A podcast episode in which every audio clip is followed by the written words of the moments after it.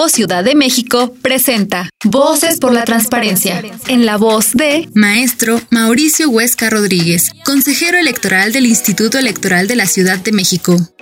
¿Sabías que antes de la reforma constitucional del año dos mil catorce en materia de transparencia y su implementación mediante la publicación de la Ley General de Transparencia y Acceso a la Información Pública, no existía ninguna obligación por parte de los partidos políticos para transparentar información sobre su funcionamiento y financiamiento? La transparencia electoral es una herramienta pública que contribuye a la consolidación del sistema democrático en la Ciudad de México. El Instituto Electoral de la Ciudad de México se rige por los principios de certeza, legalidad, independencia, imparcialidad, máxima publicidad, transparencia y objetividad. ¿Sabes cuál es el tratamiento de datos personales que el Instituto Electoral da al listado de partidos políticos, al registro de candidatas y candidatos a puestos de elección popular, o también a los cómputos de elección y participación ciudadana? Acércate con nosotros o entra a nuestro portal de obligaciones de transparencia en doble u doble u doble u punto i ese eme punto eme equis.